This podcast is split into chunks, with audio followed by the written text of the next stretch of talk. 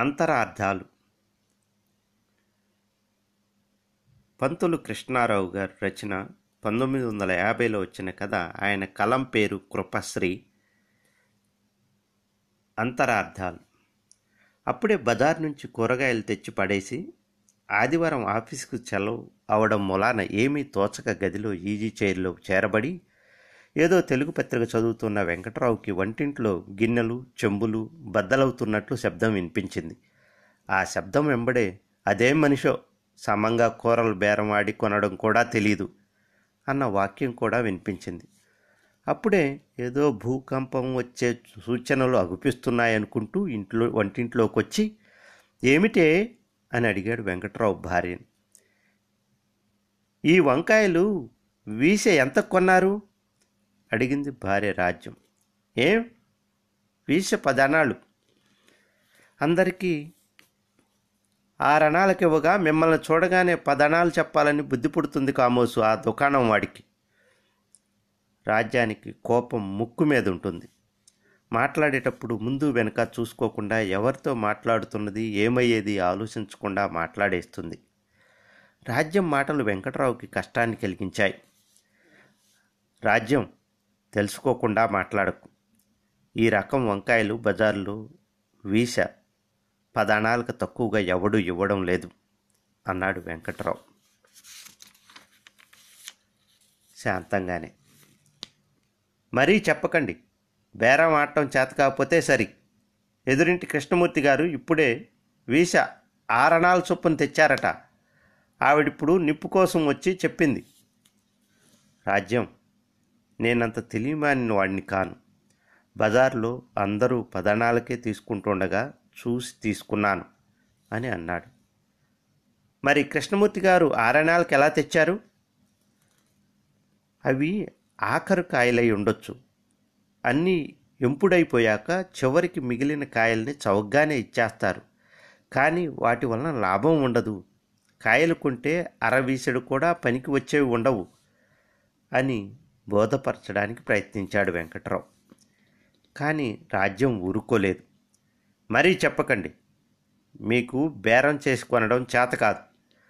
ఆయన కొన్న వంకాయలు కూడా చూశాను, వాటికంటే అవే బాగున్నాయి అని అన్నది.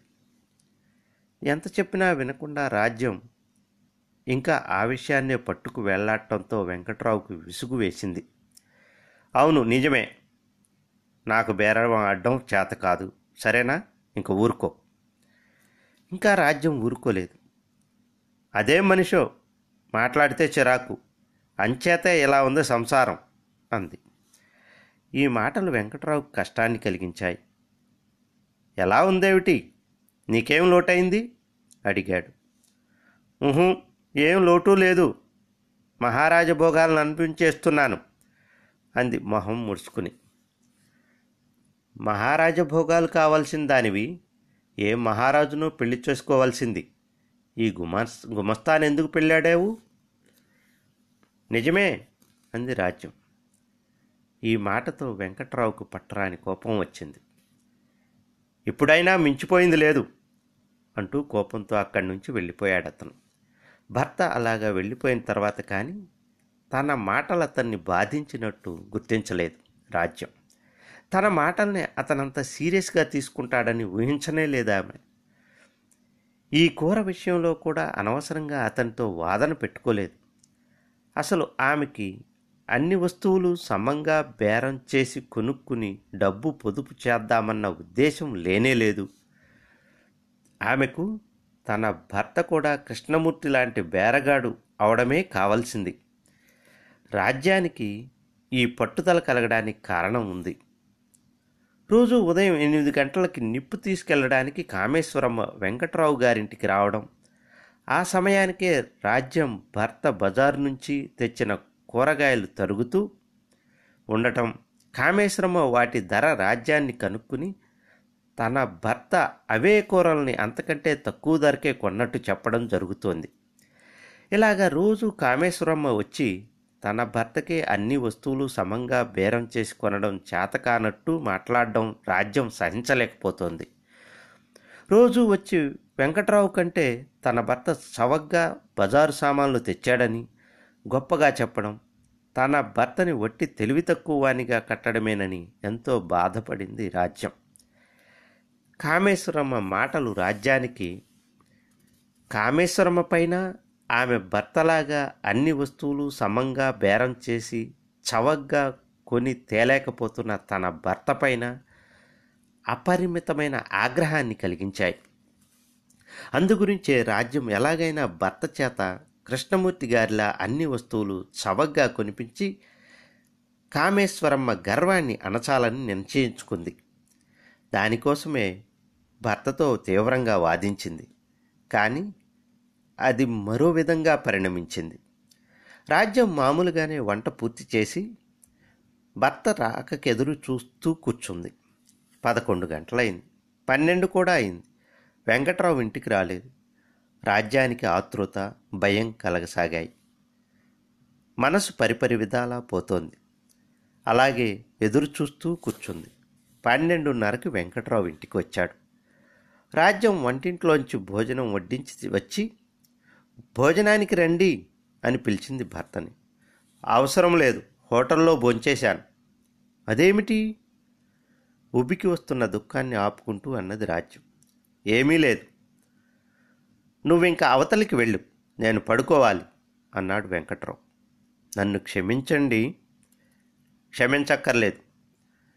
నువ్వింకెక్కడి నుంచి పోతావా లేక నన్నే పొమ్మంటావా అని కోపంతో బిగ్గరగా అన్నాడు వెంకట్రావు. రాజ్యం హడలిపోయింది. భర్త చాలా కోపం మీదున్నాడు. ఇప్పుడు అతనితో ఏం మాట్లాడినా లాభం లేదు. తనే అతనితో ఇట్లా అవుతుందని తెలియక వాదించింది. ఇప్పుడు ఆ ఫలితాన్ని అనుభవిస్తోంది. ఆ మధ్యాహ్నం రాజ్యం భోజనం చేయలేదు. వెంకట్రావు మూడున్నరకు లేచి మొహం కడుక్కొని బట్టలు వేసుకుని బయలుదేరుతుండగా రాజ్యం కాఫీ తీసుకొచ్చింది. వెంకట్రావు వంక వెంకట్రావు ఆమె వంక కూడా చూడకుండా వెళ్ళిపోయాడు. భర్త వెళ్ళిపోయాక రాజ్యం మంచం మీద పడుకుని బోరున్న ఏడ్చింది. ఆ రాత్రి కూడా వెంకట్రావు ఇంట్లో భోజనం చేయలేదు. హోటల్లో భోంచేసి వచ్చి భార్య వంకేనా చూడకుండా పడుకున్నాడు. రాజ్యం కూడా భోజనం చేయకుండానే ఏడుస్తూ పడుకుంది. ఆ మర్నాడు కూడా ఉదయం ఏడున్నరకే స్నానం అది ముగించుకుని కాఫీ తీసుకోండని రాజ్యం అన్న మాటను కూడా వినిపించుకోకుండా కోపంతో వెళ్ళిపోయాడు వెంకట్రావు. రాజ్యం బాధగా విచారిస్తూ పడుకుంది. ఎనిమిది గంటల కామేశ్వరమ్మ నిప్పు కోసం వచ్చింది. రాజ్యం పడుకునుంది. ఏం అలా పడుకున్నావు అని అడిగింది కామేశ్వరమ్మ. ఏం లేదు అని జవాబిచ్చింది నిప్పు గరిటె తీసుకుంటూ. ఏ ఇంకా బజార్ నుంచి కూర తెలియదేమిటి మీ ఆయన? తీరుబాటుగా ఇలా పడుకున్నావు అంది కామేశ్వరమ్మ. తేలేదు అని మూడక్షరాల్లోనే జవాబిచ్చింది రాజ్యం. కామేశ్వరమ్మతో మాట్లాడడం రాజ్యానికి ఇష్టం లేకపోయింది. ఇవాళ బజార్లోకి మంచి బెండకాయలు వచ్చాయట, ఆయన తెచ్చారు, వంద ఆరణాలట, చాలా బాగున్నాయి అన్నది కామేశ్వరమ్మ. ఊహూ అంది రాజ్యం మళ్ళీ మంచం మీద పడుకుంటూ. రాజ్యం జవాబుల తీరు, తనతో మాట్లాడడం ఇష్టం లేనట్లుగా ఉన్న ఆమె వైఖరి చూసి కోప కోపంతో మొహం ముడుచుకుని వెళ్ళిపోయింది కామేశ్వరమ్మ. కామేశ్వరమ్మ వెళ్ళిపోయాక లేచి వంట ప్రారంభించింది రాజ్యం. భర్త ఎలాగా భోజనానికి రాడని తెలుసును. తను అసలు భోజనం చేయదలుచుకునే లేదు. అయినా ఆమె వంటకు ఉపక్రమించింది. భర్త భోజనానికి ఇంటికి రాకుండా ఉండగలిగినా తను మాత్రం అతని కోసం వండి అతని రాకకి ఎదురు చూడకుండా ఉండలేదు. ఆ మధ్యాహ్నం కూడా వెంకట్రావు ఇంటికి భోజనానికి రాలేదు. రాజ్యం విచారంతో పడుకుంది. మధ్యాహ్నం రెండు గంటలకు పొరుగునున్న జానకమ్మ, సుందరమ్మ పని కట్టుకుని వచ్చి, మీ ఆయన ఇవాళ మధ్యాహ్నం హోటల్లో భోంచేస్తున్నాడట, ఏమిటి సంగతి అని పరా పరామర్శించారు. ఆఫీస్లో చాలా అర్జెంటు పనుందంట, అంచేత ఇంటికి రావడానికి అవకాశం లేక హోటల్లో భోంచేస్తున్నారు. నిన్నను ఆదివారం సెలవైనా కూడా భోజనానికి ఇంటికి రాలేదు అన్నది రాజ్యం. వచ్చిన ఇద్దరు స్త్రీలు రహస్యంగా ఒకరినొకరు గిల్లుకొని కళ్ళ సైగలు చేసుకుని ఏదో కొంతసేపు మాట్లాడి వెళ్ళిపోయారు. ఇంట్లో భర్త భోజనం చేయని వార్త ఇరుగు పొరుగులకు కూడా పాకినందుకు విచారించింది రాజ్యం. మధ్యాహ్నం మూడు గంటలకి కామేశ్వరమ్మ గారి ఆరేళ్ల కూతురు వచ్చి మా అమ్మేమో దీనితో పంచదారిమ్మందండి అంటూ గిన్నె పట్టుకొచ్చింది. ఆ పిల్లను చూడగానే రాజ్యానికి ఏదో ఆలోచన తట్టింది. పంచదార ఇస్తూ, మీ ఇంట్లో ఇవాళ ఏం కూర వండుకున్నారమ్మా అంది. మా నాన్నగారు బెండకాయలు తెచ్చారు, అందులో చాలా కాయలు కుళ్ళిపోయాయి. మా అమ్మకి మా నాన్నగారి మీద చాలా కోపం వచ్చింది. కొంచెం మంచి కాయలుంటే అవి కూడా వండకుండా పెరట్లో పెంటకుప్ప మీద పారేసింది అని చెప్పింది పాప. రాజ్యం చాలా ఆశ్చర్యపోయింది. అయితే మీ ఇంట్లో ఇవాళ మధ్యాహ్నం కూర వండుకోలేదు అని ఆశ్చర్యంగా అడిగింది రాజ్యం. ఊహు, మా నాన్నగారు ఎప్పుడూ ఇంతే, మంచి కూరలు తేరు, అంచేతే మా అమ్మ రోజు మా నాన్నగారితో దెబ్బలాడుతూ ఉంటుంది. పాప చెప్పిన మాటలు రాజ్యానికి ఆశ్చర్యాన్ని ఆనందాన్ని కూడా కలిగించాయి. అసలు గుట్టు రాజ్యానికి ఇప్పుడు తెలిసింది. తన భర్త బజారు పనులు చేతకాని వాడని భావించి అతనితో అనవసరంగా వాదించి మనసును నొప్పించినందుకు ఎంతో విచారించింది. పాప వల్ల అసలు విషయాన్ని తెలుసుకున్న తర్వాత రాజ్యం బాధ చాలా వరకు మాయమైంది. ఏదో మనసులో నిశ్చయించుకుని ఆనందంలో లేచి వెళ్ళి కుంపటి రాజేసింది. సాయంకాలం ఐదున్నరకు వెంట వెంకట్రావు ఇంటికి వచ్చాడు. రాజ్యం పువ్వుల వాయిల్ చీర కట్టి గులాబీ రంగు సిల్క్ జాకెట్ తొడుక్కుని తలలో సంపెంగ పువ్వులు ముడుచుకుని నీటుగా ముస్తాబై భర్తకెదురుగా వెళ్ళింది. కానీ వెంకట్రావు మొహం తిప్పుకుని చరచర తన గదిలోకి వెళ్ళిపోయాడు. రాజ్యం బాధపడింది. కళ్ళంట నీళ్లు తిరిగినాయి. భర్త వెనకాలే ఆమె కూడా గదిలోకి వెళ్ళింది. వెంకట్రావు డ్రెస్సు మార్చుకుంటున్నాడు. రాజ్యం వెళ్ళి పక్కన నిల్చుని ఏవండి అని మెల్లగా పిలిచింది. వెంకట్రావు పలకలేదు. మొహం కడుక్కోవడానికని పెరట్లోకి వెళ్ళబోయాడు. రాజ్యం అడ్డుపడింది. ఆగండి, ఇంకా నా మీద కోపమేనా అడిగింది అశ్రువులు కారుస్తూ. కోపం ఎందుకు అన్నాడు వెంకట్రావు కఠినంగా. మరి ఇంటికి భోజనానికి కూడా రాకుండా హోటల్లోనే భోంచేస్తున్నారు, నాతో మాట్లాడడమే మానేశారు, నేను కనిపించడమే ఇష్టం లేనట్టుగా నన్ను చూడగానే వెళ్ళిపోతున్నారు, నేనన్న మాటల్ని క్షమించండి, ఆ మాటల్ని నేను మరో భావంతో అనలేదు, రోజూ కామేశ్వరమ్మ వచ్చి తన భర్త అన్ని వస్తువులు మీకంటే చక చవకగా తెస్తాడని, మీకు వస్తువుల బేరం తెలియదని అంటూ ఉంటే నాకు చాలా బాధగా ఉంది. ఆమె మాటలు నిజమేననుకున్నాను. కృష్ణమూర్తి గారు బాగా వస్తువుల నాణ్యం ధర తెలిసిన మనిషిని భావించాను. అతనిలాగా అతనిలాగా మీరు కూడా చౌకగా వస్తువులు కొని తీసుకురావడమే. తన భర్త మంచి బేరగాడన్న కామేశ్వరమ్మ గర్వం అంచడానికి మార్గమని ఆలోచించాను. దానికోసమే నిన్న మీతో అంతగా వాదించాను. కానీ ఇవాళ నాకు నిజం తెలిసింది. కృష్ణమూర్తి గారికి ఓ రవ్వంత కూడా వస్తువుల నాణ్యత ధర తెలియవు. ఆయన రోజు కుళ్ళిపోయిన కూరలే తెస్తూ ఉంటాడట. కామేశ్వరమ్మ రోజు అతనితో దీని గురించి దెబ్బలాడుతూ ఉంటుందట. కానీ అందరితోనూ తన భర్తకి వస్తువుల నాణ్యం ఖరీదు బాగా తెలుసని చెప్పుకుంటూ ఉంటుంది.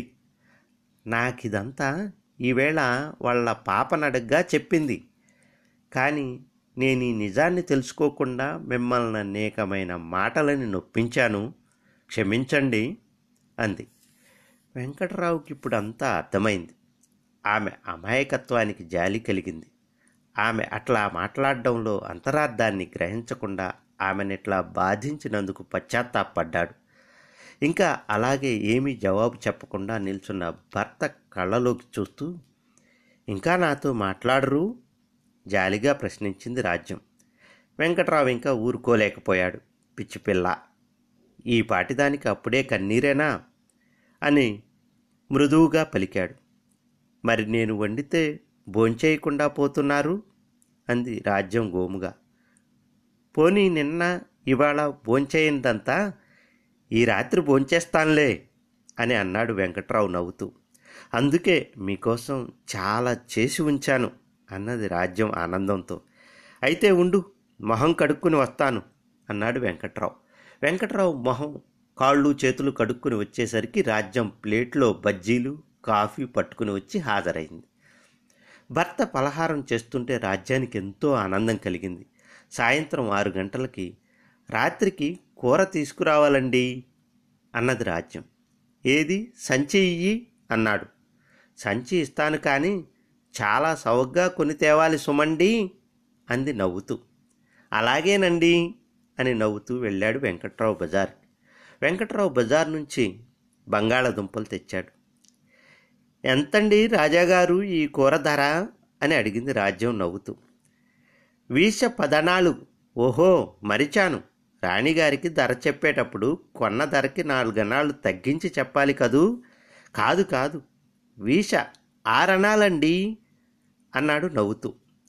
అయితే నేను మరో నాలుగన్నాళ్ళు తగ్గించి కామేశ్వరమ్మ వచ్చి అడిగేటప్పుడు వీస రెండనాళ్లే అని చెప్తాను అంది నవ్వుతూ రాజ్యం.